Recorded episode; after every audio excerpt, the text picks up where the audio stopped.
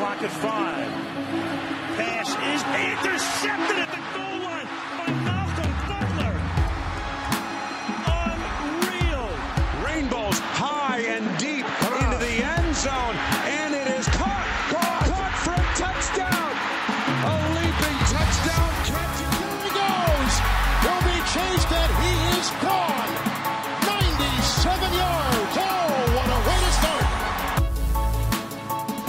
Does he get both feet in right here at the end, Jim? What are they going to roll it? He caught it.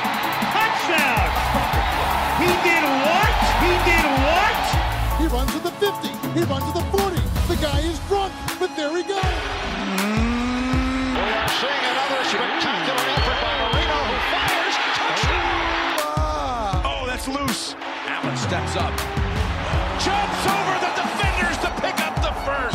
Says a prayer. Stop it. Oh, please. What a catch! That's insane. That's insane. The game's final play is a Wilson lock to the end zone, which is fought for by Tate with Jennings simultaneous. Who has it? Who they give it to? Touchdown!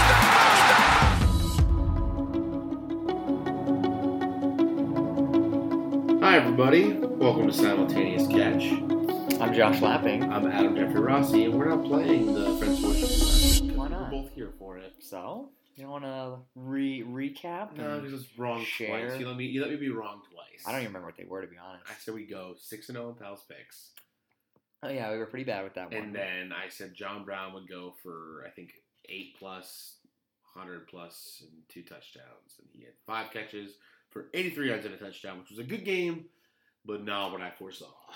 Yeah, well, that whole game was not what I think At most all. anybody saw. But I mean, let's be real. Fitzpatrick is prone to having a game where he plays way out of the confines of what his team's capable of. very, very true, and that's what Fitzmagic's all about. So, yeah. so here we go. We are in week eight of the NFL. Uh, obviously, the NFL regular season is 17 weeks, so you can't really have a true half. But we're pretty much halfway through already. Oh, makes me so sad. Time is flying, but you know what's really exciting? I thought uh, a few minutes ago. That we get to sit down on Sunday and watch Yes. every friggin' game. Yes, for only the second time this season. And I can't Oh, wait. Yeah. It's just the simplest thing, but amazing.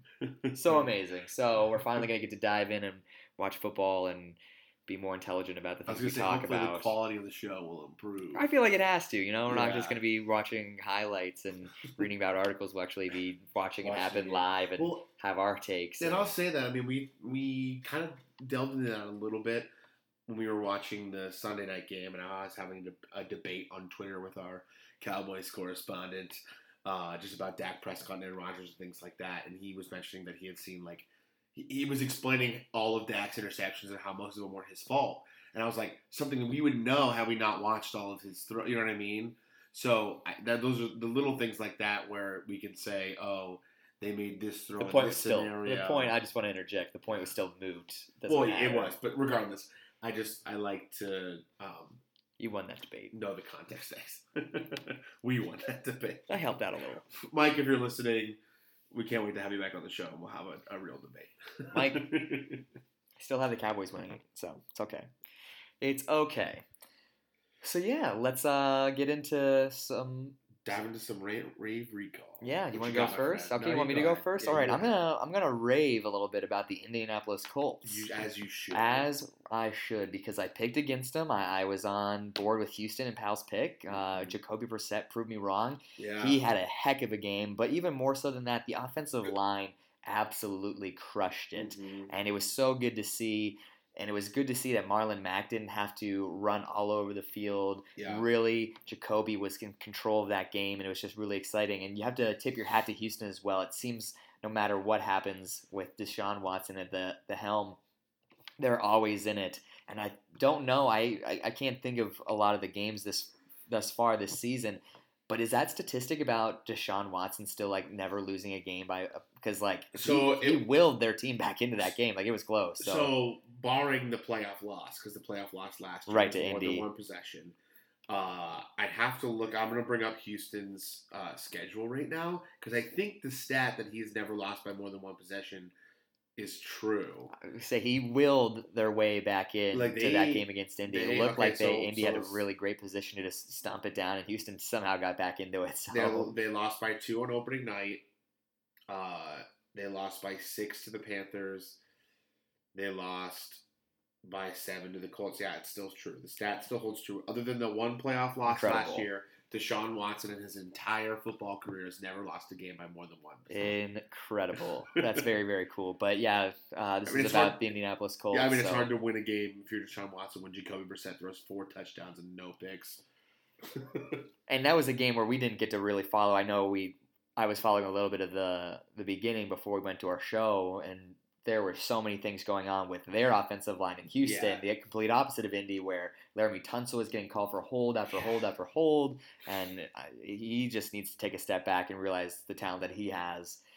Okay, so I need to stop talking about Houston because I'm raving about the Indianapolis Yeah, Colts yeah, right now. So Houston, you're on the back burner right now. So absolutely, just tip my cap to Jacoby. But that offensive line crushed it. It was really great to see uh, Quentin Williams, no, not Quentin Williams, uh, Quenton Nelson get back out there, and because he's been injured a little bit this year, and so he was out there and just playing his brains out. I think still. If there was any doubt about him being one of the best guards in the NFL, he has really just continued to very much prove it in year two. So, tap, cap my, cap my Cat tip. my hat tip. Yep.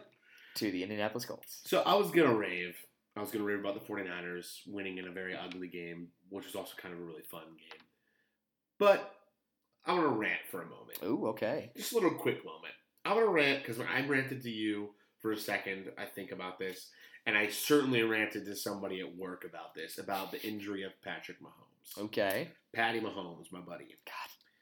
I there are people, and I guess I'm gonna I'm gonna broaden this a little bit. I'm gonna rant about people on Twitter and fans of football who don't know what they're talking about.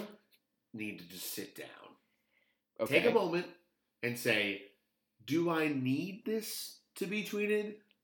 And then don't tweet it, regardless of what your answer is. Well, is that wrong. not just Twitter in, in general? Yeah, yes, but I cannot. I am. I was. I was sort of so sick and tired of the amount of people on Twitter saying, "What a terrible coaching decision to have Pat Mahomes run a quarterback sneak when you know that he was already injured." First of all, his ankle was tweaked, Right. not his kneecap. Totally unrelated. Second of all, the quarterback sneak is one of the most safe plays you can run in football. Nobody's running at anybody full speed. He's literally just falling forward trying to pick up something. And you want to know a quarterback who runs the quarterback speak, sneak more proficiently than any other in history? Tom Brady. When has he ever been injured? What happened to Pat Mahomes on Thursday night was a fluke injury. You can't plan for it. It was like one out of 99 times when it happened. And I just want people to sit down and calm down for a second on Pat Mahomes, okay? Andy Reid calling the quarterback sneak with Pat Mahomes is not the reason Pat Mahomes got hurt. Pat Mahomes got hurt because it was just a ridiculous fluke injury, and that's that. He's gonna be fine. He was even on the practice field today. You know what I mean? Like yeah, that's good- silly though. So like, he's not gonna play. I mean, he was just he wasn't like practicing in full. He was just on the field throwing some balls. That's all. But I'm just saying that people on Twitter need to cool off before they go at some people because before they don't understand. Because again, the quarterback sneak is run from every team at least once, if not more than once a game. And when was the last time you saw a quarterback get hurt in a quarterback sneak? It's one of the safer plays in the NFL. Nobody's running at anybody. You're just falling forward or you're jumping over the pile trying to pick it up. If anything, they're going for the ball more than you. So we can all cool off a bit. cool off. Little mini rant for me today. That was good. That was very composed. Yeah, you know, very composed. I'm working on it. Working on my microphone etiquette so I don't blow it out every time I want to talk. Now I feel like we need to like act like we're like stuffy English gentlemen uh, with our microphone etiquette. Patrick Mahomes could not get hurt on the quarterback sneak. Pass the crumpet. With Yes. crumpets at the table. you have your tea and your pinky out. Anyway, well, speaking of injuries, we have uh, one quarterback going down, but one coming back potentially. Mr. Drew Brees. that's true. That's He was throwing the football segue. last week. Uh, says he could return this week. Actually, I believe the quote, and I, I believe I just read that was that Drew. They asked Drew Brees, "Are you playing?" He was like, "That's the plan, as long as everything's okay." Wow. So he did say he did answer that's the plan, but he did also say it's up to Sean and the medical staff to say if he's okay. But he said the plan is this week they play. Okay, so I had not heard that part Yep. yet. So let's dive that into just that. came out recently. So let's dive into that. How Yeah. do you feel about that? I mean, I don't think there's any reason for him to rush back. This I agree. I think it's a he mistake. should- I don't think he probably should. take another week. But I mean, if dude says he's ready, I believe I trust Drew Brees more than most people. If he says he's ready, he's ready. I mean, there's got to be a point where eventually you just go, right? Right there, I mean, there's a lot of different things to think about when it comes to that. Obviously, Yeah. this isn't a situation where Drew feels that the team needs him. It's not like they're on a losing skid. It's like, oh man, I need And to they get are back at in home there. against the Cardinals, a Cardinals team that's much better than we. They've than won lots of people three they were. straight. So, But again, you know, they are at home, and Teddy's been playing really well. And do they have their bye week next week? I believe it's week they do. nine. They have their bye week next week. that was always So what I imagined happening. So most people would assume back he would come back week ten. Uh, I mean, I, I would be on that board as well. But I mean, if Drew Brees says he's ready, he's ready. I do think that this is a situation where we come down to Sunday, and Sean probably pulls Drew aside and says, "Look, Drew, even if we even if we lose this game, we don't really need you this week. Take that extra week. Make sure you're healthy. We need to get you your second Super Bowl this year instead Right. of worrying about all this other stuff." Yeah, the longevity and again, I I raved last week about Sean Payton and and the Saints and everything. I think they only doubled that down with their performance in Chicago, which was Uh, yeah, amazing. Brees, Sean Payton called an option play with his fullback. Did you see that? I didn't. Oh my gosh! So it literally it was a handoff to the fullback who ran to the right and ran an option to the other back and pitched it out. It was so amazing. It was the ultimate flex by Sean Payton. He was like, "Oh, you guys forgot about me? Look what I can do." That's awesome. it was so cool. That's awesome. With that being said, I I don't know. I think tip your cap to, to Teddy for going on an amazing run, but I think the importance of Drew Brees, especially as you get in to the divisional games after the bye and getting into those playoffs, you need Drew Brees around. Yeah, No disrespect to Teddy, I think he's a great quarterback, but I don't think he's going to take them to where they want to Yeah. go. And if they don't win the Super Bowl, I think this is a lost season in the eyes of the Saints. So I mean, I think do? not rushing, divisional knocked out in a heartbreak.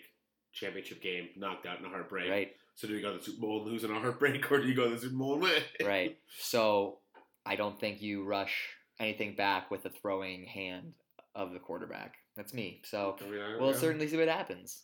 I'm not totally against that. I was trying to bring up this play so you can see because it's so cool. Oh, it's right here. All right. I don't. I mean, the people on here are going to hear it, but I also want you to see it. It's so cool. Here we go. in the lineup. Look at this call. They hand it to Line, who pitches to Hill. And he is inside the 35-yard line. Boy, you talk about drawing up a play. That's pretty good. So Zach Line, he comes down and he's, he's just reading Leonard. To Taysom Hill, how cool is that? That's pretty cool. I just again like Sean Payton has has led this team. I know that the rave about him was last week, but Sean Payton emptying the bag of tricks, winning any way he can, using all of his options, and just the ultimate flex on everybody being like, "Don't forget that I'm the originator of all this stuff Heck in yeah. the NFL." Heck yeah. So, so I mean, I, I know that we love the Saints and we love Drew Brees, so we wish them the best. But you're right, I do think that he could take the extra week. But if he plays, I trust that Sean Payton and Drew Brees aren't gonna aren't gonna put him in a situation where he could get re-injured. If he's gonna play today, he's gonna be ready. Sure, but with just and I'll say This this week, to wrap this up: the injury itself was a freak injury. It wasn't anything where it was He just hit helmet. in, right. So it's not really put in a position to be Right. re-injured. It's just something where if somebody comes and stubs a hand or stubs that finger, and you know, and and I don't think NFL players look to do harm to people. But if you think that a defender that's rushing Drew Brees is going to try to swat at that hand, Well, you're mean- crazy. You know? So, but maybe they don't want to face Steady. Maybe they would rather keep Drew in. I don't know. I don't know. so yeah, we will see if one of our favorite players returns this week. I do love Drew Brees. Anyway, do you have a crush in it? No, I was. Well- I, I was gonna like make my crush in it, but it kind of was in my rave. I would. I would well, go. all right. Well, I have a crush in it, and it's the Green Bay Packers offense. Okay. Aaron Rodgers. Aaron Rodgers is back. Although I'm one of the people who said he never left. I'm tired of the haters saying that he's not who he once was, or that he was only great for two seasons, and everybody is just letting him ride the heels of that. It's nonsense. Stop it. You sound silly. 25 of 31, 429 yards, five touchdowns, no picks, and a rushing touchdown. He did the bell. Threw on the the bell. discount double check came back. And when Aaron Rodgers does the discount double check, you know it's done. It's over with. So I just, I mean, this offense was was roaring. It was amazing. Marquez Valdes Scantling on 133 yards on two catches. Two touchdown. catches. You know, and Jimmy Graham, all reliable, came back with a touchdown, four catches, 65 yards. Touchdown, Jesus Jake Kumerow had a touchdown. And then Aaron Jones had a touchdown, and Jamaal Williams had a touchdown. There was room for both running backs in that room this week. It's just this was what this is what the offense was supposed to look like, and I was all over it. I kept saying that, that it'll come, it'll come, it'll come. Just let them have their time. And now I don't expect this performance every week from them, but they have this capability, and it'll come out when it needs to come out for them to win games. But I just, I really, you know, they're, I really think that Matt LaFleur and Aaron Rodgers are crushing it, and they're hitting a groove here, and I think that it'll only continue in the coming weeks. Yeah, no, I, I'm glad that you brought that up because it was something I wanted to talk about. So we're recording this on Wednesday, Right. the 23rd. So exactly a week ago today, there was an article in the Atlantic. I don't know if you saw this on Facebook or anything, No, but there was a very well written article about how you pay for the Atlantic. I don't. I didn't get to actually read the entire thing, but I do have the Atlantic. I got to read most of it, which I would like to read the rest of it because I only got to read like the first half. I actually don't know how long it is. Okay. What I did read was very good, Okay. but there was an article about how Aaron Rodgers is washed up. I don't remember the exact. Uh, let's just look at the headline. Make sure I'm getting this right. No longer elite. What the numbers tell us about Aaron Rodgers. That is the headline. So no longer elite, and it was really. I, it's just I know Aaron Rodgers. That's from a even- week ago. yeah, exactly a week ago today. I know Rodgers didn't obviously see that, but I love the comments on Facebook now that people are like, well, this aged well. Three days later, he has Green Bay's first perfect quarterback rating in the history of the Packers, one of the oldest franchises in the league. So it was really cool, and it's it's just I'm I'm excited to see it continue. Now you talked a little bit about how this kind of performance isn't going to necessarily be the norm. Obviously, Right, right, right. it's just not feasible in today's NFL. But I want to poke you a little bit more about. So they're going into Kansas City uh, this week. The Yes. following week, they're chart traveling out to Los Angeles to take on the Chargers. Back at home Yeah. for the Carolina Panthers, I believe, is their next three games. So, what do you see happening? I know San Francisco's in there somewhere as well. I can't remember exactly where. Regardless, so you had Green Bay going Undefeated. Into So San. Fran, That was one game off. losing that game. So it's possible that they're going to have a similar record. Do you feel like just tell me your how you feel about this team right now? So the next four games, Sunday night against the Chiefs, I have them winning that game. Right? okay, Following following week against the Chargers in LA, I have them winning that game. Following week at home, the Panthers, I have them winning that game. that's gonna be a fun game. So they win their next three games in my mind, which makes them nine and one, right? Because they're six and one, or are they Yes. five and one? They're six and one. So nine and one, and then they have their bye week, and then they're at the 49ers, which is where I had them losing their first game. Okay, so it's So- possible to have that similar record. So it'll be similar, I think. I just again, I I feel I I feel as though, and maybe I'm wrong, but listeners will call me out on that. I feel like I've been steadfast on I believe in this team, and they've been my Super Bowl pick the whole way. I feel like I've been steadfast on that, and nothing that I've seen has hindered that for me. In fact, it's just increased it for me. Okay, And and, I, and and one of the biggest reasons is not just Aaron Rodgers, but that they've won in a lot of different ways. They won that first week in a defensive battle against the Chicago Bears, where they battled it out, won ten to three. They won in the Vik- They won at home against the Vikings. They won against the Broncos, and, and then they won against the E. Well, they lost against the Eagles, but they they were in a back and forth battle, and they got all the way down to the goal line for a chance to, to get it back. Then they won. They beat the they beat the Cowboys in Dallas, a hard place to win, even though Aaron Rodgers owns Dallas in Dallas. But they won that based off of Aaron Jones going nuts running the ball, so they know we can do that. They won in a game where luck kind of fell their way in Detroit, but they never gave up. that was That's a big game that too was to in win. Lambeau. That's a tough game to win. And then at home against the Raiders, a team that's been surging too, that's been pretty good this year. They win off the arm of Aaron Rodgers going nuts. So they've won in a bunch of different ways. And those are the teams that go deep in the playoffs. I don't care about I don't care about, you know, advanced statistics or or analytics or anything like that in this situation. Like those are very, very important things and those stats are very helpful. But when it comes down to it, who's gonna beat who in the playoffs? And I just trust that Aaron Rodgers can get it done in the playoffs like he always has, and now he finally has a defense that can make that play when he needs it to, and he's got two very good running backs in the backfield to go to. I just nothing has hindered me, and I have not seen anything do hinder me except for maybe the wide receiver position. But they've been winning without Davante Adams. You know what I mean? Yeah. They've won three straight here without him, and you know he's going to be out probably again this Sunday, but in the coming weeks, hopefully he'll be back. And when he gets back, they're going to be even better because all these guys who weren't getting opportunities are now. So they're going to be more comfortable so that when Davante's pulling coverage, you have more trust in those guys. And you know, anything, all, this is coming up Green Bay right now as long as Davante comes back healthy. Sure. Yeah, certainly going to be exciting to see what happens, especially after he gets back. One thing I want to talk about real fast is one reason I'm very proud of the team is because the last two opponents, the Detroit Lions, which we all know the debacle or whatever, we both have been on the similar pages. The refs did not cost them the game, They cost an opportunity. an opportunity, Yeah. so we don't know exactly how it would have played out. And the Oakland Raiders, both of those teams lost to Green Bay coming off their bye. So oh, both Oh, of those big. teams had an extra week to prepare for what the Packers are going to throw at them. And the Packers, who are not at full strength, think about going into this game. Obviously, Geronimo Allison and Marquez Valdes Scantling did play, Yeah. but they were hobbled Yeah. all week. So who knows what was going on Yeah. during those practices and whatnot. So just to beat those two teams coming off that extra time to prepare, and I was reading a lot of analysis where people were picking those teams because coming off the bye you usually have the time to prepare and There were a lot of people that think and picked Oakland this week in a big upset. understandably so. It doesn't make sense. Oakland eh, did a great job handling the Chicago Bears over in London, and they Yeah. beat Chicago pretty much at their own game for all intents and purposes. So, yeah, uh, things are going well with that organization right now. It's just exciting to see. I talked very early on in the season about how the offense was going to take time, and Yeah. hopefully, we're finding it hit its stride here pretty soon.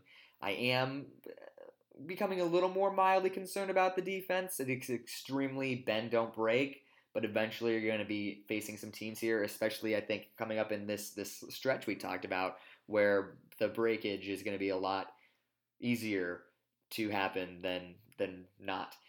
So it's going to be very fascinating to see if it's going to be that defense that held Chicago to three points, or if it's going to be the one that just lets them get down to the five and picks them off. So Absolutely. we will see moving forward.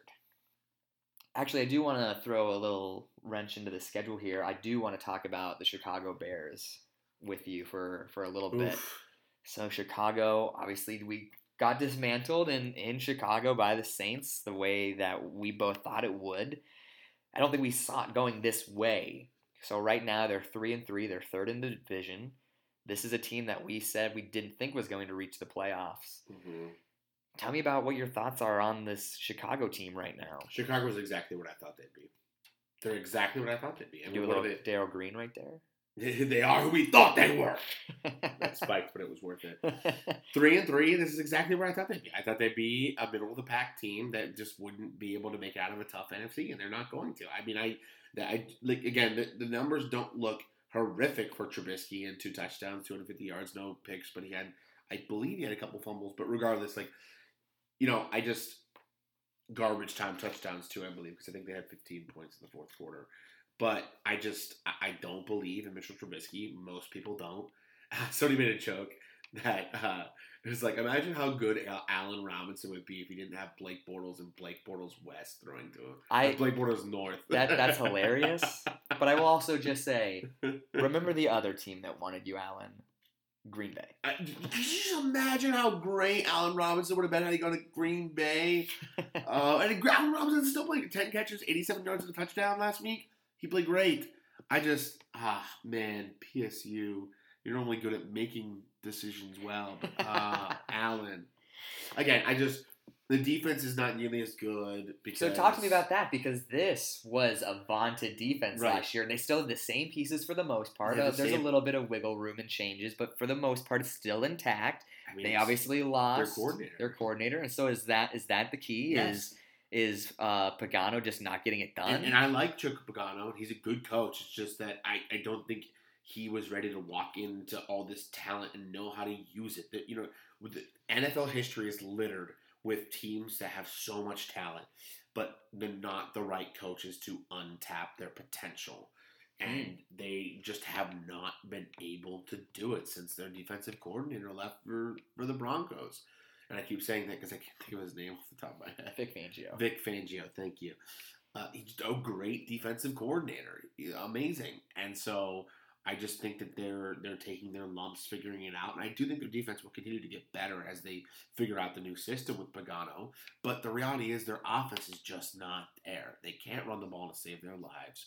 They I, how much they got to be missing Jordan Howard right now, and Mitch cannot get it done when it needs to get done. I mean, they were down thirty six to ten in the fourth quarter. So is this a reflection of Matt Nagy, coach that we highly touted last year of being uh, like rookie coach of the year? No. What's going on with him and I the think- leadership within the team? I think it's Mr. Trubisky, legitimately. I really think that if they had a better quarterback, they'd be a better team. Well, I really think it comes Mitch down to Trubisky's not affecting the, the running and the I mean, sometimes okay, but- spectacle or and this is this is play where we, calling. this is where we get into a little bit of debate because I think it does affect it. I think if you don't have a quarterback who is a threat, it totally affects the run game because nothing's opened up because people aren't worried about you throwing it. This is the debate that people have about Josh Allen the last two years is that, you know, if you just shut down the run, Buffalo can't do anything because he can't pass. Now this year he has the number one fourth quarter quarterback rating in the NFL right now because he's passing it better, and that's when we're winning games. But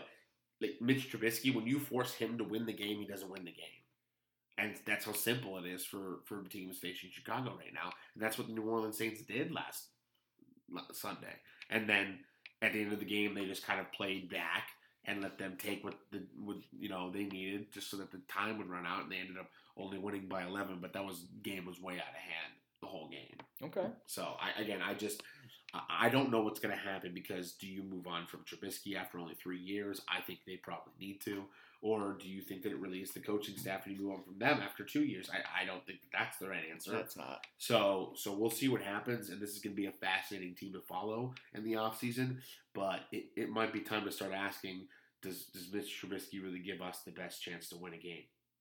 All right. Okay. Cool, cool, cool. It's trade season, ladies and gents. Ooh, yeah. The deadline is um, Tuesday? Tuesday, so, So we'll- six days away. So we probably won't have an episode until after the trade deadline. We'll see everything that's happened. If more continues to happen, right now there have been a few uh, trades that have been pulled off. I think only three, correct? Three Well, trades. so far, I mean, So far, I mean, it's relatively early. I don't think anybody expected it to happen when it did. But uh, Right. Mohamed Sanu of the Atlanta Falcons going to New England. Mohamed Sanu for a second round pick, and then Second Josh Gordon was placed on IR. They also are talking about potentially waiving him. So Yeah, we'll- they do believe that Josh Gordon's representation says they believe he'll be cleared very soon and then waived. We'll see and what happens signing on another team. Buffalo Bills. Why is that funny? I want them so bad. I feel like that'd be such a great matchup. Emmanuel Sanders uh, got shipped from Denver over That was a little more to complicated to I don't know what the the San Francisco 49ers. So the 49ers sent a third and a fourth. They got Emmanuel Sanders and I believe either a sixth or a seventh. I know it's a late round pick in return for him. And then the one that I don't know any of the details about is um, is it Quentin Qua- Quadre Diggs. Quadre Quandre Qua- I think Quadre it's Quadre. something Diggs going from the Detroit Lions over to Seattle. So, out of those three, who's the biggest winner? Um, that's a good question. I think it's San Francisco. Okay, tell me why. I think that one of the reasons that Garoppolo has struggled a little bit, because I mean he's made the plays when he's needed to to win games, is that he hasn't really had guys to beat man coverage when he needs it to, and Emmanuel Sanders is a beast. He's incredible, and I think this is really, really going to unlock Jimmy's potential. And when you have that, then it opens up opportunities for the younger kids who have been struggling and, and injured, things like that. But then the running game is is elite already. So when you add just that weapon to open it up with Kittle as well, and you have the young guys in, in Jalen Hurd and Deebo Samuel, both of them have been banged up a little bit here, but then they get to come on and be a little bit better, have softer coverage. So I, w- I would probably say them. Uh, it is Quadre Diggs, by the way. Uh, just, just uh, I was checking on that, and they the Lions sent Quandre and a seventh round pick in 2021 to the Seahawks for a fifth round pick next year. Okay. Yeah. And then the Emmanuel Sanders trade was Broncos sent Emmanuel Sanders to the 49ers and a fifth round pick Fifth for round. a third and a fourth round pick. I didn't realize it was that high. I thought Yeah. it was a six. Yeah. Okay, thank you for that. So, But yes, I do think it is Emmanuel Sanders to the 49ers is the best trade because I I, I, I struggle with the Mohamed Sanu trade because Mohamed Sanu is a good player. I didn't think second round pick player. Um, the only maybe uh Gase or sorry Case uh, maybe McDaniel's thinks that he's going to use him as a quarterback at situations in terms of like uh, well, we know that's going to happen at least once. Because Sanu, that was gonna be on French Fortune this week, because that Sanu would throw a pat, throw a touchdown. But I mean, because he's a, he throws a really great ball. Um, but then like again, a second round pick, and then obviously it makes more sense when they're moving on from Gordon and Edelman's banged up and Dorsett's banged up, so they need a guy. But still, I just that one was a little head scratching. I get Quandre for the Seahawks, but I was always like, oh, I think Quandre has been a really good player this year for the Lions, but the Lions, it's a very Patriots move to move on from a guy because you want other times to get the other guys to get more time Yeah. because you believe in them, so it makes sense. Uh, but again, the 49ers one I felt was just slam dunk for the 49ers. Cool. So I, uh, I have a question for you. This could potentially be a uh, cold read, but I'm just throwing at you now since we're on the, the subject. I think more often than not, we during the trade trade deadline, excuse me, during this time of the year, we see the lower win percentage teams shipping pieces to teams who are doing really well. Yeah. So like think about it. So Mohamed Sanu went to bed like what one and six and woke up seven and zero. Right.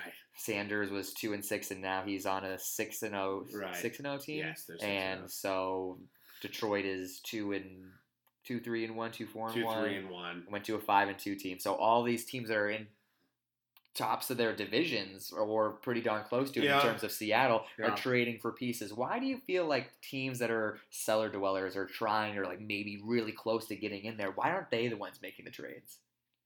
Why oh, you like mean you mean you mean you mean middle of the pack teams, not cellar dwellers? Is Any, any of the above. Well, Why would cellar a team dwellers, that's you losing be like, oh, I need a piece. I want to start winning? Because I well, I, I I mean I think that teams that are cellar dwellers, the way you say it, are just thinking, okay, let's go for the future. Okay. Middle of the pack teams, I, I, you're right. I do sit there and think, why don't you guys make a move to be? This is the thing that'll get us over the hump. But I think I think the answer is that trade partners are easier to find between one and six teams and seven and zero teams because you both have a need.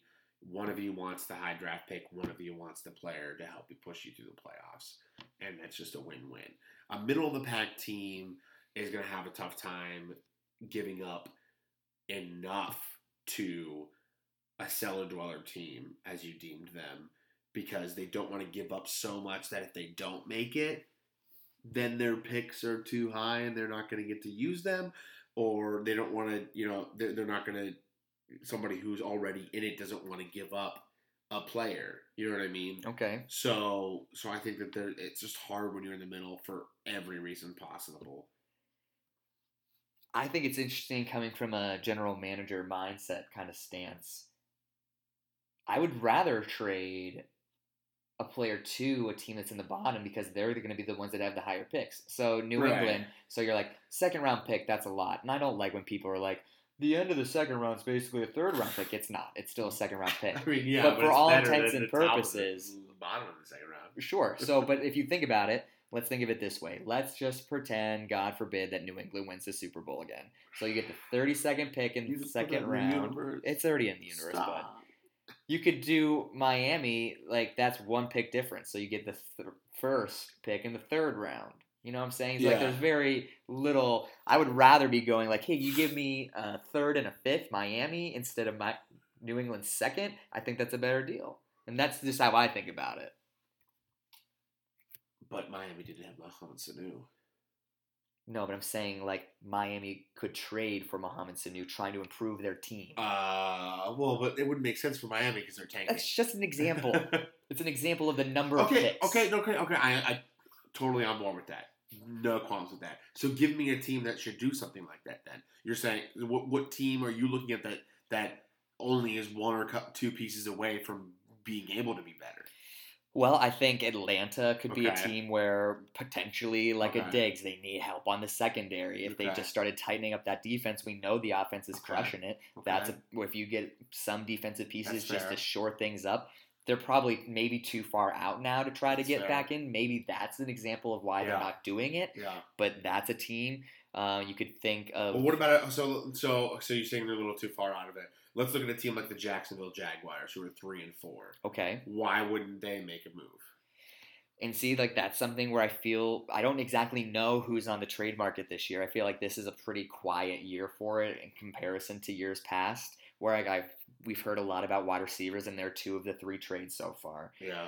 I can't really think of something. Obviously, Jacksonville's content at least with their secondary after shipping Ramsey. Right. I think maybe shoring something up like that, but they seem pretty solid across the board. Maybe getting another offensive lineman, maybe a, a guard, something to play in there. Yeah. Uh, they've been running really well, but if you just improve a little bit, you don't even know what it could be, especially if Foles comes back and you're going to want to protect him a little bit longer. He does get the ball out relatively quickly, but I think maybe Yeah. going to be a little nervous after coming back from the injury and whatnot. That So could be something go to right target. Foles after the injury. Um, that's something that's a that's a tough question, and I don't know. I know you're a Gardner guy. I am a I'm a huge Gardner Minshew fan. Um, I guess we'll just see. He's re- cleared to return to practice. He's obviously not ready for game time, so there's No. still a few weeks left. I think it's going to depend on where where they're at. I mean, they, the reality is that the Jags could be in a good position. They're playing the Jets this week, and you know, Lord knows what is going to happen with the Jets. And then they are at home against the the the Texans, who they only lost to by one point because they went for two and didn't get it against them when they were in Houston. Yeah, And then they have the Colts, the Titans, the the Bucks, the Chargers, the Raiders. Like a lot of winnable games there if they play. they're in the mix. you know what I mean? They're they're in the hunt here. Absolutely. So yeah, we kind of got off trade talk a little bit, That's but that was uh, an That's interesting okay. question. and I dig that. Uh, yeah, I, I like the conversation there. So so let's let's let's pivot here to, to more trade talk.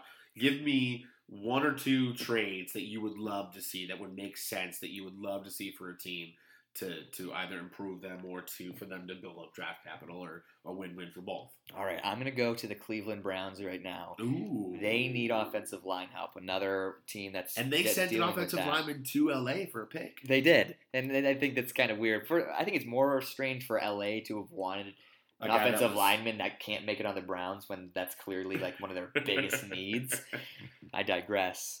I don't exactly know what they could package because right now they are. It's funny. The last handful of years, it's been like Cleveland has all the draft capital in the world, and they've used it, and they've obviously have a good team for it. But then they've also made trades with Yeah. the OBJ thing. They don't have the King's ransom they once had, Right. so they don't necessarily have a ton of picks right now. But I think one move that uh, Dorsey should be getting on the phone, right? Dorsey, John Dorsey, Yeah, yeah. okay. I don't know why. I just totally freaked out when I said that out loud if they're really committed to winning and turning this season around, which I think they fully are, they need to get on the phone with Washington and try to get Trent Williams yeah. up into Cleveland. I think that is one of the biggest names that could be out there. Though they did say that Washington has been steadfast that they're not going to trade him, but we, I mean, they also said they weren't going to get rid of their coach, and right. NFL's weird. say what they weird. so think about we talked last week about Brian Flores and switching and 60 times in 24 yeah, hours. Right. that would be one of the biggest blockbuster trades I could think of this year. Now, one, this is not my idea, but I thought this was fun, and I don't know if you saw this or anything. Excuse me. This morning on Good Morning Football, I forget it was Sean O'Hara that was on, and he said the Cincinnati Bengals should trade Andy Dalton to the Chicago Bears. What? And I think it's crazy, but it's fun, and it's not insane. No, it's really not. It's not I insane. mean, you were talking about how Mitch Trubisky is the piece holding that team back. Bengals are going nowhere. We think like you still think that Dalton could be a piece for Zac Taylor moving forward. I do. I don't necessarily agree with that. So if you're thinking that, it could be fascinating and fun. So I didn't have that idea. I just thought it was fun to get your reaction. to Andy Dalton is thought it was only gonna be. 31 years old. He's not ancient. no, Um, not and, at all. And Andy Dalton has not played terribly this year. Let's just get that out of the way. His offensive line has played terribly. They haven't been able to run the ball, and it's all been on his shoulders. And that's and then their defense isn't that great either. right? So I mean that's the recipe for 0 and 6 or 0 and 7. I don't know which one they are. 0 7. But interesting. I did see the segment because one of the other, uh, I think Peter Schrager said Vic Beasley to to Indianapolis, Ooh, that'd be fun. which would be fun. Uh, but those are really good. I like those a lot. I would have said legitimately. I would have said Diggs or Sanders to to San Fran. That would have been one of the ones I would have said Okay, because I feel like that they, that that was a home run hit for that one. Of them. This the one I want to say it comes with an asterisk that, that that this person needs to be healthy, but somehow some way get AJ Green to the Green Bay Packers. S- again, I I want I, I they also said they're not trading him. so- again, but it comes with the caveat that he's healthy because we want him to be healthy. But AJ Green in a Green Bay Packer uniform with with Aaron Rodgers and then Davante Adams back healthy is is lethal. It'd be awesome. I just I, I, I feel so upset for AJ Green. He's only played in a handful of playoff games, maybe three. Uh, and one of them was with AJ McCarron that they should have won but didn't win because Vontaze Burfict said he didn't want to win a playoff game. I digress, but I just I think that one would be a lot of fun. Yeah, uh, I agree. That was something that I feel like we talked about a few weeks ago on air.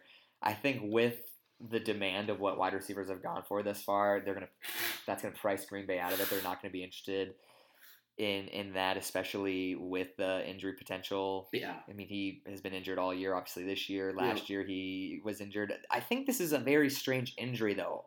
He's been out a lot longer than they said he was going to be because Right? the At initial this report was like one or two weeks, wasn't well, it? Well, the initial report was he'd be fine for week one, and then it was like maybe one or two weeks. Then it was like probably maybe a month, and then it's like no, we we don't know what. That's so. I mean, obviously, we don't know, and we don't know what We AJ don't know, Green's but what going we- through. But we do know is that is that front offices that are known for ineptitude, which Cincinnati obviously is because they've been mediocre at best the last five to ten years, Okay. Are known for bungling things like this and injuries like this. So this is not surprising to me that that we don't know what's going on or the extent of it, and that's another reason why I just want the kid out of Cincinnati. just put him on a team that's good. Okay. I like that you called AJ Green a kid. Yeah, it's fine. I'm like 40 years old at heart. Except when I act like a 12 year old, but that's only in relationships. Anyway, wow. so another move I'd love to see. Initially, I really wanted Melvin Gordon to go to Tampa Bay, Ooh, I thought you were gonna say Buffalo. but I don't want Melvin Gordon in Tampa Bay because I think they're just going to fall off here. I want Melvin Gordon to be sent to Detroit. Interesting. Okay. to Kerryon Johnson. Ty Johnson's fun, and it's a fun name to talk about with fantasy football for people who desperately need a running back. But Melvin Gordon to Detroit makes a ton of sense. And not only for Detroit to pick up a running back who is the star caliber, but for LA to ship out a running back who's been disgruntled and hasn't really helped them since he's gotten back. Yeah. And then you get Ekeler and Jackson as the duo that was working for you in the first four weeks. Sure. So I think that that's a win-win move. I will say this is a counter to that because I think Patricia coming from that Belichick tree where trade for a running back. not that they wouldn't, and this maybe sounds unintelligent to say because Belichick has certainly made trades. We saw it with the Cooks trade, trading a first round pick to get him, and then they obviously traded a second round pick to get Mas- Mohamed Sanu, Masu. I don't see them giving up the draft capital that LA's probably going to want from Melvin Gordon, Probably. although that may have come down, especially with seeing how he's performed on the field and knowing that he may not even be there next year, anyways. Mhm. So we'll see, especially that is a name to watch. I do see Detroit possibly targeting a running back after the injury. A name to watch out for, in my opinion, is Kenyon Drake out of Miami. It'll be fun. I, another one I looked at too. I do think Kenyon gets moved wherever it is. I do think he does get moved deadline, um, which would be fun. One reason I feel like that's a semi better fit than Gordon, not necessarily, obviously, Gordon is more Well, you don't have to give him as much to get. But more than Drake. that, I think Kenyon Drake next year when Kerryon comes back, I still think this organization is a believer Can in work with both of Carry. On. injury history is becoming a little alarming, but he's a great complementary back That's to true. what Kerryon does. And he's got the speed to to do that. Very much so. So I will say somebody who's been great with trades is your fantasy football GM Adam Rossi because he had Melvin Gordon in about half of his leagues, and he was able to ship him off for potential trades before he even came back. So I have Melvin Gordon in one league still, and I'm just holding on to him, see what happens. My team's really good in that league. Actually, I was able to build around other stuff, but uh, I shipped Melvin Gordon off real quick when everything happened. I too have Melvin Gordon. I have him in two leagues. Now that I think about it, I have the one that I accidentally bid on him when I was on stage in a in an auction draft, and then I did draft him once in a there's an Erie Theater People yeah, league. you and him late, I drafted him like in like the eleventh round. which is worth it. yeah, You know what I mean? absolutely, absolutely. I would say just a little one more. That I initially I was on the Buffalo make a move trade. Now I'm not. Tell me why. I don't want them to make a move. I want them to stay the course. Okay. So we have done a great job of shipping off, shipping th- th- this this whole uh, McDermott Beane era started off with shipping off terrible contracts, bringing in uh, bringing in younger talent, a, a- a mix of very young talent and veteran players to help mold that talent and keep the, the unit together Okay. um, and then building draft capital to use and get our quarterback. We did all of that, and now we're five and one, and we're probably going to win even more games than that. We are on a great track and still have amazing capital for next season and one of the top caps for next season. I don't want us to trade for an expiring contract or trade for a guy who has so much money that we may not be able to use except for this year. So I'm on the track that we're ahead of schedule right now. I don't think that we were again. I picked us to win the division this year, and I still think that we have a great chance to do it. Sure. Um, but I think that we're a little ahead of schedule, and I think that it would be a mistake to ship off the capital that we've built up just because we think that we're Super Bowl contenders this year, which I don't think we are. Okay. So uh, I want us to stay the course next year, get an even better draft, and then maybe next year's deadline, if we are right there with the talent, then maybe you make that big deadline move. But I, I, I think that Beane's going to stay put. If, I say that, and then ten, two minutes later, we trade for gonna- Stefon Diggs, and I'll be like, yeah. so is that would that have been the big player that That you would would've been- see? I would love. I would love Diggs. I would also love uh, uh, Vic Beasley. Would be amazing. I would love a pass rusher. I do think we could use a pass rusher because we don't. We're, we're, what we do in Buffalo is we play a lot of zone uh, and then combo man, so that Tr- Tre'Davious White can guard your best receiver, and then the rest of the guys can help out. But we do, we haven't been able to generate a great pass rush. So I would love a pass rusher. Okay. You keep opening up your phone, and I feel like you're gonna be like, they just made a trade. No, I don't. No, I don't have that. but yeah, I don't. I don't. I, I also don't really foresee. I don't want one. I don't foresee one. Okay. I feel like Sanders would have been a good target. He was gone, and then other than that, I haven't really seen anybody that's been like, "Oh yeah, that that that would be a great move." So All right. Cool. Cool. Cool. Yeah. All right, my friend.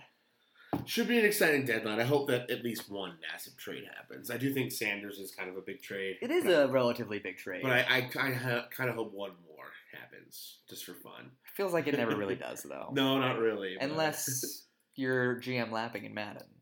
and you make a big trade every friggin' week. Yeah, that's pretty true. It's so weird because I feel like I'm normally the one that blows up my team and when we play Madden, but I haven't really done anything massive.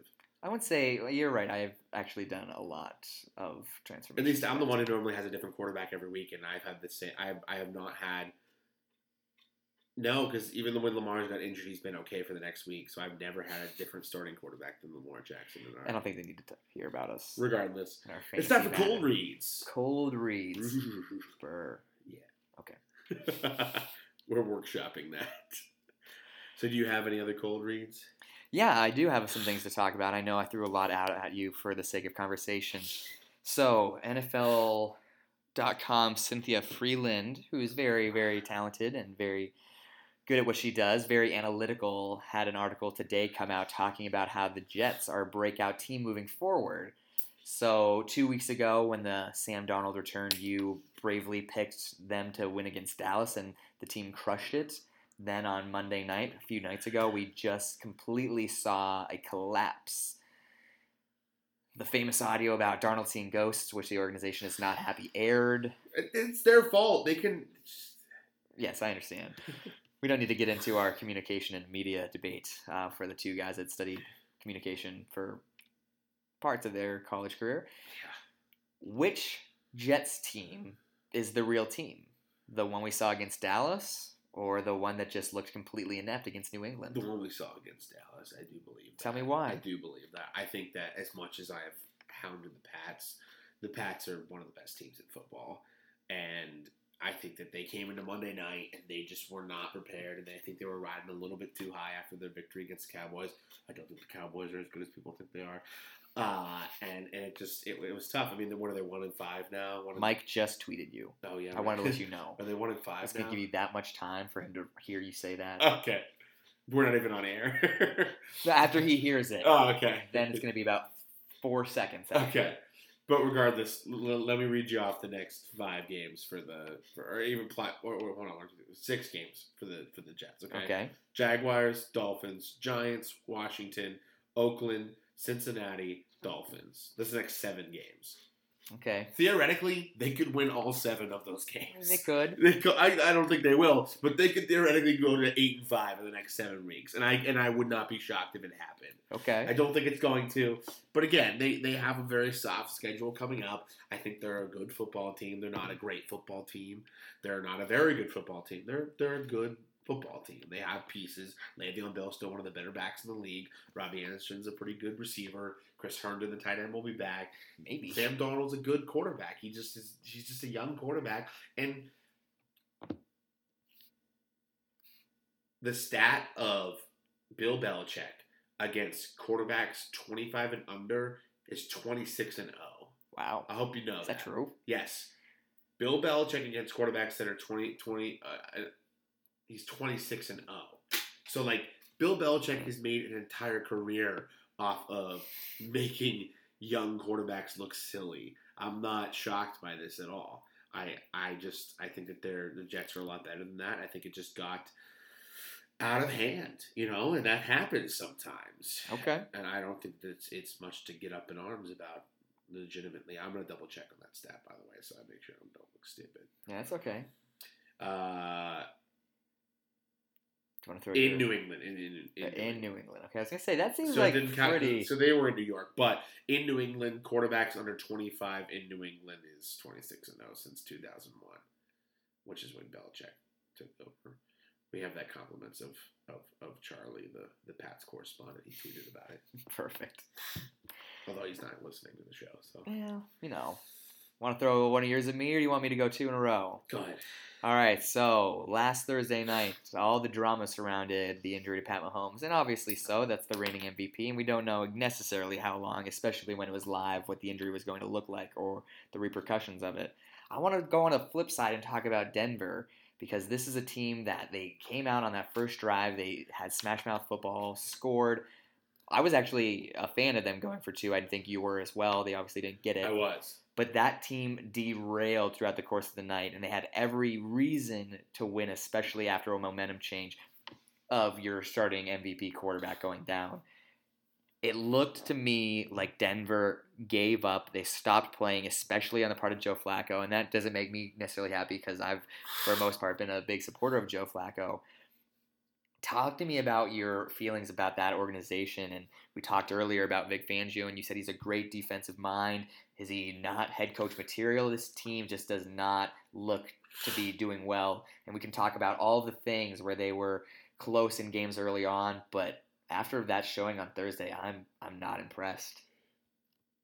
I think they have a game in four days. I think Drew Lock comes back, and you play Drew Lock. Again, I, I think that, that that the Denver still has a ton of pieces on defense. They need to add some more. Obviously, uh, I think their secondary has diminished a ton. It's They aging. still have the pass rush, though. Uh, obviously, it hasn't been as successful this year, but they still have that talent. Well, Chubb going down also hurt. Right, but I, I think that they're they're out of it this year, and I think that they build towards the future, and I think that Drew Lock's going to be a good quarterback in this league, and I think that he's not going to be ready this week because he's not going to be back from injury. But either whether it's the the Browns Broncos on November third or after their bye week on November seventeenth against the the Vikings, I think that we see Drew Lock the rest of this year and we see some promise. I think that's what it's just boiled down to. And they're just having a bad year. I mean, they're, we look at their schedule too. Though they they had games that they were in. I mean, week one they only lost by eight.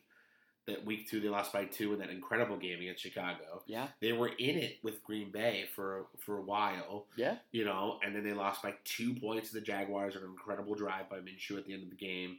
You know, you lost by seven, or you beat L- L.A. Chargers by seven in L.A. and then you you beat the the Titans 16-0. Then you, so again, like they're, they're not a bad football team at all. I think they just had a bad year, and an unlucky year, and I think that Joe Flacco is just not the answer. I, again, he hasn't been bad, but he hasn't been great. Sure. He's been okay. You know, he's been your average Joe.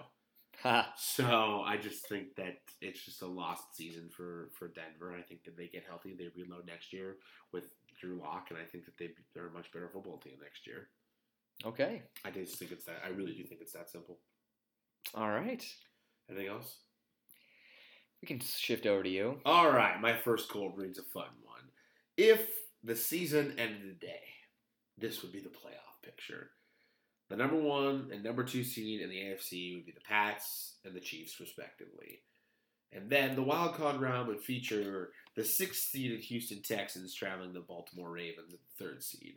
And then the fifth seeded Buffalo Bills traveling to the fourth seed, the Indianapolis Colts. Give me one team that doesn't make it and one team that's a lock other than the first two seeds. All right. or Well, other than the Patriots. Let's just say other than Patriots. Other than the Patriots, give me one team out of those other uh, out of those other five that's a lock and one that's a dropping out. All right. Uh, well, I think the lock is going to be um, the Baltimore Ravens. Fair, okay. Because I think they have the pieces that they need to to win the division, Okay. which is obviously the quickest way to get into the playoffs. Yeah. I don't see a threat from Cleveland. Obviously, Cleveland went into Baltimore and they smashed them in the mouth. But as a whole, it's, they're just a better team. They've got better. We talked about trade and all the deadlines, but we didn't even talk about Marcus Peters going to Baltimore, and he had a great play. we it last against- week, and again, I said it was huge. a great play against the uh, the Seahawks to just continue to put the foot down in Seattle. So that's the team that I think is a lock. So the other team or question was a, a team dropping out. Yep. I mean, it has to be right now, in my opinion, one of the AFC South teams, just because Okay. I think it's hard to get those two teams in there. With that being said, I don't necessarily know. I don't So, so, so, are you saying that because you think it stays this way? I think it could be pretty darn close. Okay, I so think the only other team that could possibly get going to was in the hunt. I think there are two teams that for me right now could turn it on and get in there, and that is the Jacksonville Jaguars. We talked about that. Okay. And this is gonna Another NFC South team. This is gonna right crazy division, which is exciting because for so long it was kind of like a not that great division. Seems dumb to say, but I still believe in the Chargers. They have so Okay, much okay. talent, and they just aren't putting it together right now. Okay. They could go on one of those runs. We talked about this just a few days ago, where they put it together and They they, do just it all on the this time. crazy run. Maybe it's going to be a little bit too late right now, but they're still. I, we talked about it being mid-season right now. There's still so much football to be played. Oh my gosh, so yes. much is going to happen. The most important football is still yet to be played. Absolutely. So I'm not counting them out. I think they just have the veteran leadership where if they get together and Anthony Lynn, who I think we both agree is a pretty darn good head coach, Yes. just puts it together and they stop having these unlucky breaks. Last week's loss was just they um, I forget who All the way down it the goal line. multiple times. Well, and they they got in on and there was A penalty. yeah, they Yeah. had the touchdown and it got called back, and then they went and I think they had another one. They won. There was a the headline was, "We won on the field twice. We just didn't get to." That wasn't the headline, But that's but that's what happened. They had the game. They just didn't get to ultimately put it together. The schedule does not get any easier as they are at Chicago, at home for the Packers, at Oakland, at home for the Chiefs, at Denver, at Jacksonville, home for the Vikings, home for the Raiders, and at Kansas City. yeah, that's does a not get any easier. tough for the LA schedule, Chargers. and Uh, they are absolutely correct in saying that. I will say though, if they do hope to be a playoff contender, those are the teams you need to beat. Oh, and without they a doubt. do, I mean, I, was gonna say the teams they need to beat are ahead of them. They need to beat the Raiders because they're ahead of them. They need to beat the Jags because they're ahead of them, and they need to beat the Chiefs because they're ahead of them too. So. and if they do end up pulling that off, you feel really good about your chances in the playoffs. oh, without a doubt. I mean, all right. So my second gold read is the same thing. It's just for the NFC. So let's All talk right, about let's take NFC look at that picture. picture. We've got the first seed being the 49ers, the second seed being the Saints, and then we've got Vikings as the sixth seed playing Green Bay, and then the Seahawks are the fifth seed playing the Cowboys. So, looking at this picture, give me a team that's a lock, and give me a team that is going to drop out. A much tougher task here with all these teams in the hunt for the NFC. Absolutely. So my lock right now is the Saints. I think they're in the perfect position. They're six and one. They withered an enormous storm from Drew Brees going down, and it's going to be very, very fascinating to see what happens after the bye week. I talked so much about how the, the divisional games start heating up for that division right then and there. But I think getting Drew Brees back is going to be huge. That defense is just phenomenal.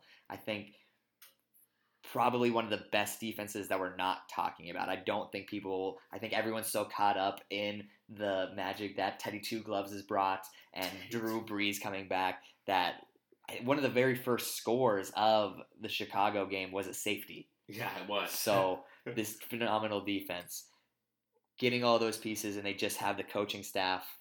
Don't need to beat the horse over the head anymore with that.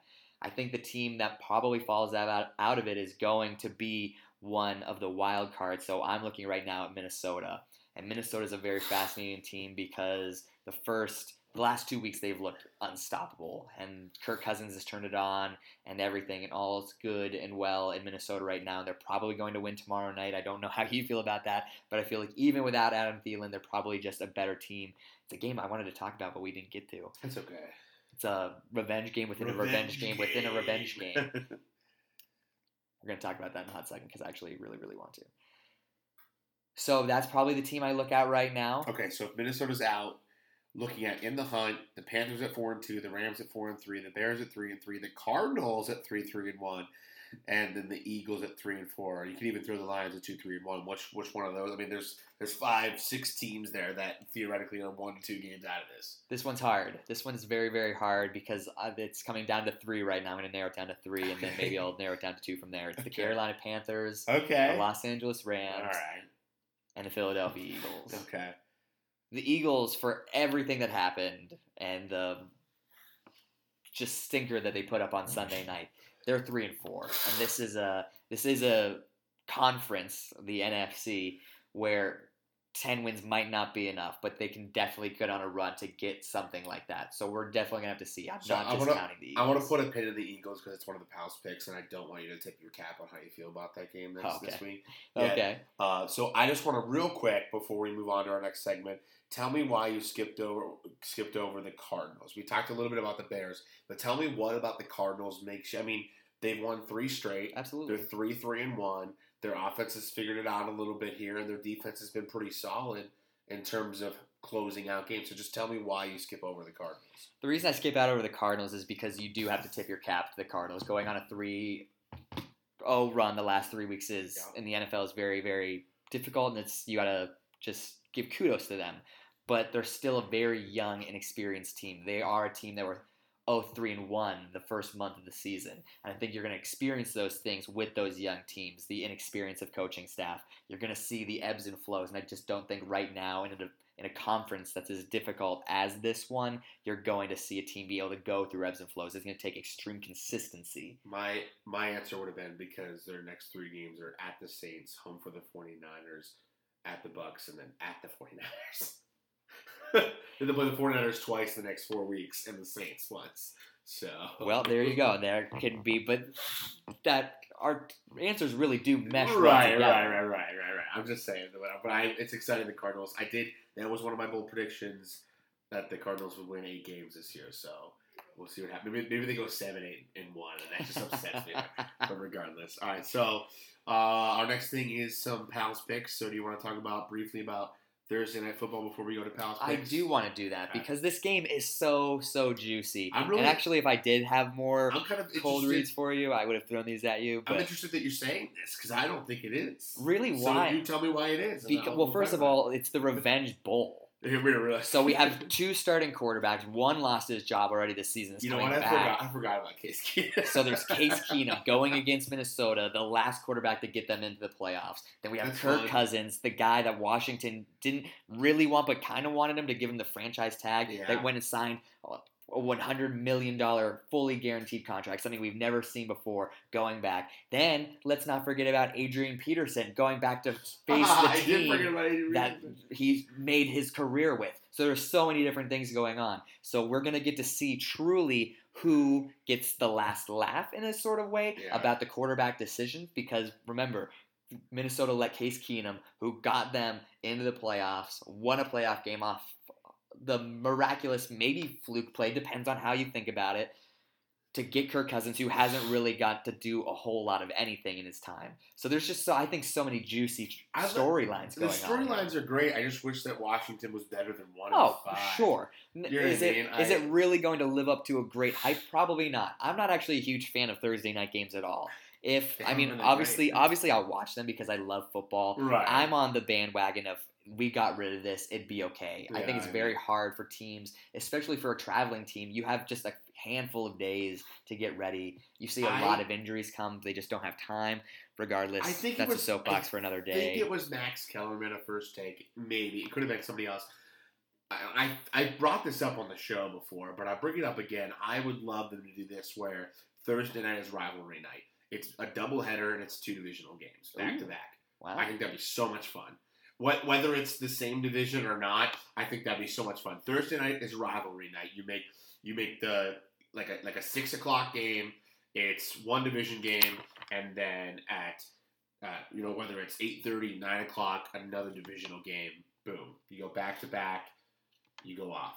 I just think that'd be so much fun because division games, no matter no matter what record is, are always good. I mean, we just saw that about the Bills and the Dolphins last week. The Dolphins are have are winless, and the Bills were four and one, and it was still a, a, decent game. Yeah. You know what I mean? So we, we see that all the time where there's teams that shouldn't really be in contention with other divisional rivals having a great game, and I think that that would be so cool. And then you also have ones that everything's on the line because they're both good. So I just think that that'd be a lot of fun. so Adam, it would be more fun. Night football. It would be more fun if the Redskins were better, bless you, than their record. But there's just, I feel like there's so many cool things, elements. You're right though. There are a lot of fun stories, and the reality is, I might be Oh. start. I might be starting Our dinner's ready. Major Pearson. All right. Well, so let's hope that the Thursday night is better this week. But Probably won't be. well, that's right. It's time for. Pals picks. Oh yeah, we suck. we well, you know, you but again, we give one. each other the hardest You games. two and one. I would like. I hope that people that listen to our show do not think we're terrible at picking games. Sometimes we are, but the reality is we give each other the hardest games. I really next season I would really love us to get more social media engagement and do like the the the fans do a pals picks too, so that they have a record so we can see. You know what I mean? But regardless. Uh, so it's my we both I went two and one, Josh went one and two. We were tied at eight and ten. Yes, we are. I'm excited. So I'm gonna go first and give you your games. All right. First up, the Jets are traveling to Jacksonville. That they are, and this could be a. This game could go either way. Honestly, Yeah. it could. I'm gonna go with the home team of the Jacksonville Jaguars. Gonna go keep riding uh, Minshew magic. I just believe that Leonard Fournette's gonna have a good day. If he didn't get stuffed at the one last week, we don't necessarily know how that game would have turned out. I think that was a big momentum shift. I think he's probably going to run fairly well against this Jets team, although their defensive front has definitely improved. But uh, Michelle got going a little bit, and I think Fournette's a better running back at this particular moment than Michelle. Gonna go with the home team. Okay, I'm gonna skip over the, the second one, the second one that I have written because I want you to do that last. Panthers at 49ers. This, I think, is one of the best games of the week and one I'm very, very excited to watch. This game, I think, has huge potential for both teams and huge implications, I guess I should say. I'm going to go with the Carolina Panthers. That's where my heart says to go. My head says to go with the home Oh. team of the 49ers, but I'm going to go with the Panthers. Okay, ex- did not expect that. yeah. Well, that's what we're going with. I think. I thought I had correctly predicted all three of yours, and I was wrong. Yeah, ooh, well, fascinating. Throwing in, throwing you for a loop here, Rossi. Right now, the 49ers, they're 6 0, and you have to tip your cap to them. Going undefeated to start your season is a huge accomplishment, accomplishment, and they have beat some very serious teams. Yeah. I didn't expect them to beat the Rams, and they did. This is a team where I think the Panthers aren't. The Rams just looked bad against the 49ers.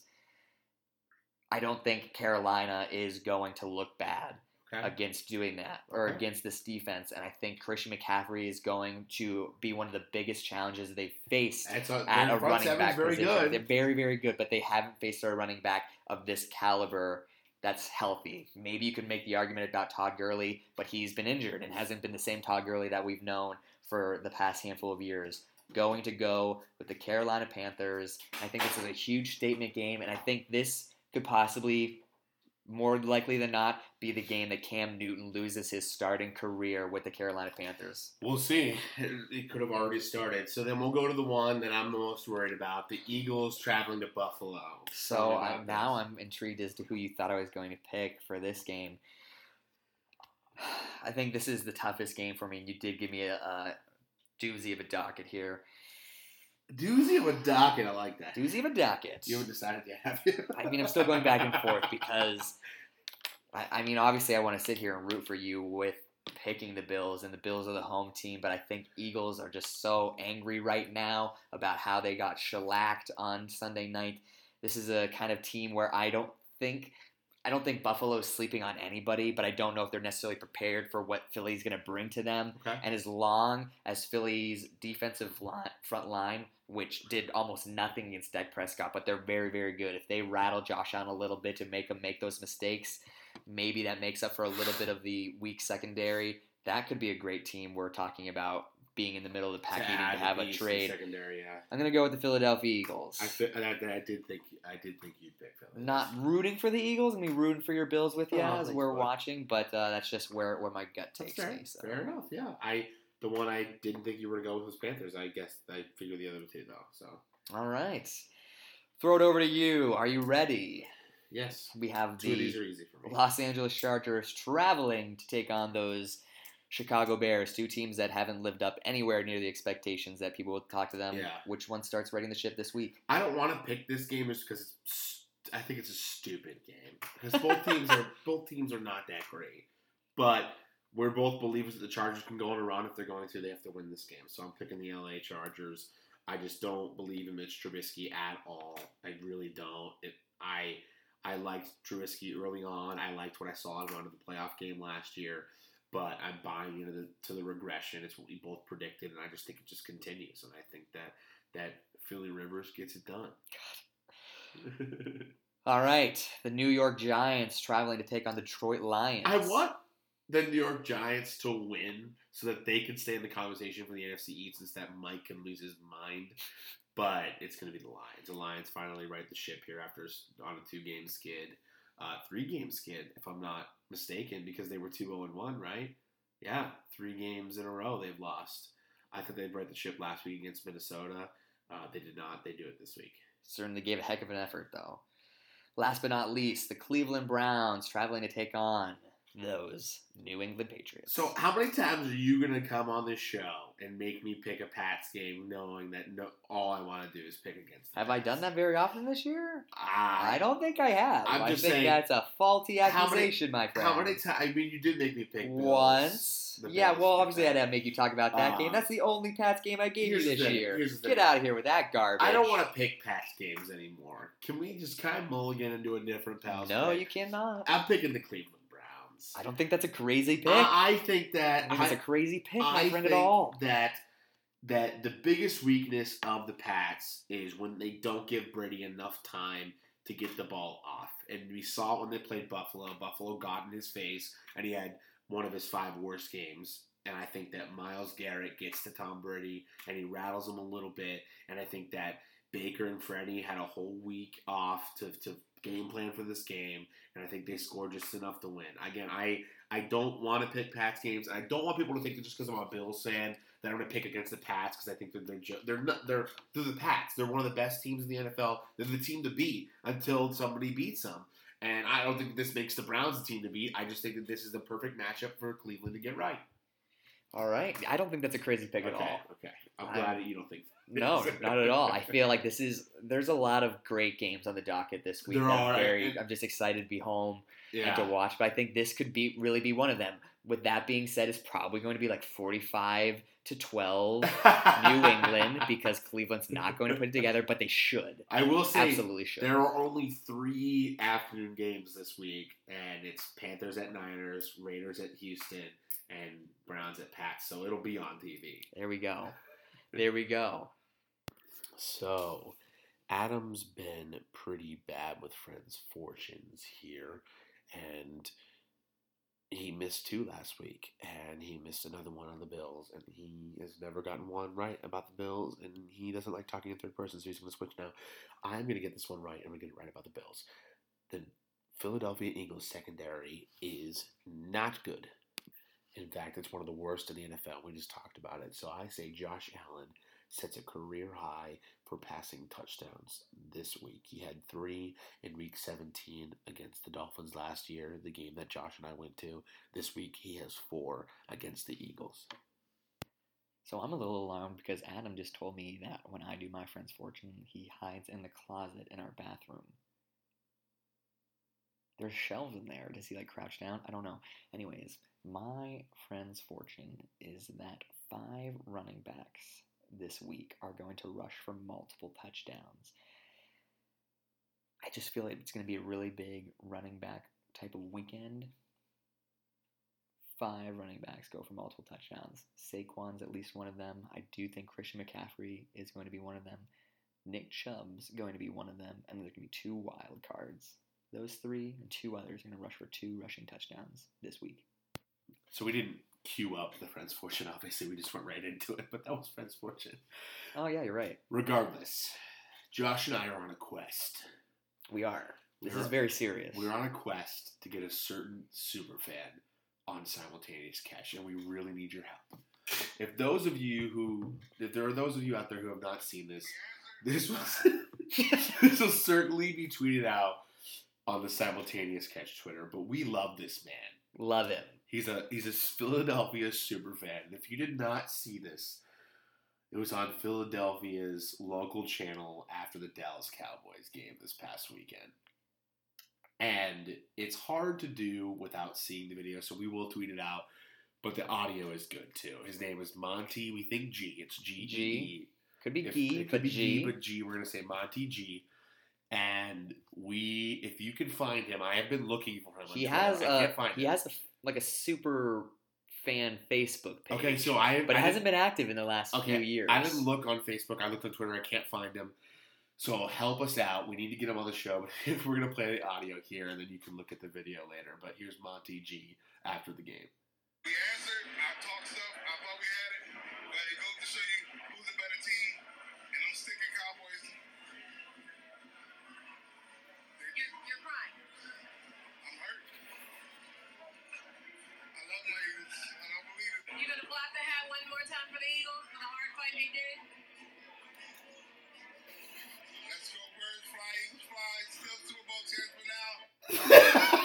There's so much to unpack from this video. we will we will share that on Oh, our social media. I love him so much. uh, I do too. I really I really want to talk to him. He's got he's got this little Eagles hat on. It has a bird on it. And she said, "You want to flap that?" So he flips a switch and the and the eagle. bird starts to flap, and he starts crying. He also he's, he's hurting fly Eagles fly. Super Bowl chance for now. for now, which is an odd thing to say. I don't. was two years ago. Yeah, that doesn't even make Maybe sense. this is an old video, and we're just getting it old. I, I hope it's not. I hope that is from. I feel like it is from Monday night. I don't know. But regardless, I Monty, we're gonna find you. We're gonna get you on the show. We want to talk some we Eagles, Wanna, we want to talk some Eagles. So and we can mourn a potential loss together against the Bills, or we can celebrate and it. Here's the thing. Here's the thing. I don't want anybody to think that we're laughing at him because we think he's silly. No, We're genuinely. I love this man. because I am this man. we we so much relate. The first thing Oh, that yeah. I, when when Adam sent me this video, Yeah. the first thing I said is he has this amazing childlike. yeah, innocence to it. I just want to give him a hug. Me too. He's just so cute. like it, it- you'll understand if you haven't seen the video if you do see the video and you don't understand you're gonna think we're weirdos, but, you're the weirdo. no. But so we're on a quest, simultaneous catch, to get Monty G, the Philadelphia superfan, on our show. So please help us by retweeting, finding him if you can, tagging him. Just just hashtag Monty G, Philly superfan, or whatever, Something. something. We're gonna get him. Yeah, All right. yeah. With that, right. you have any uh, tidbits or anything, Dad, before Nah, we wrap it up? tidbits. Just make sure you check out the Pocket Podcast Network. Uh, Josh and I will be hosting the Sorted podcast. We will be doing our darndest. It'll be a lot of fun because I'm a Harry Potter fan. You, you're not really. I don't at all. So it'll be fun. I've I read the think, first four. So we're either going to sort NFL starting quarterbacks or the NFL mascots. I think the mascots is kind of fun. Okay. So we're going to do that. That'll be fun.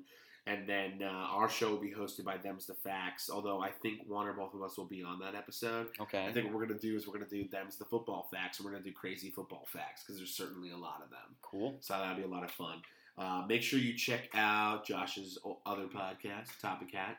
It's pretty cool. Make sure you also check out a new podcast from a friend of ours, JJ Hodges, for comic junkies. He's got a new comic book podcast coming out. It is on Spotify. I will be on an episode talking Yeah. about uh, Hamlet and Arrow. So that'll be fun. And there's Shakespeare ties into comic books as well. So that'll be fun. Other things to check out. Um. Yeah. No. All right. So just uh, enjoy week eight. It'll be great. Anything else? We're excited to just be fans again. Absolutely. God bless everybody.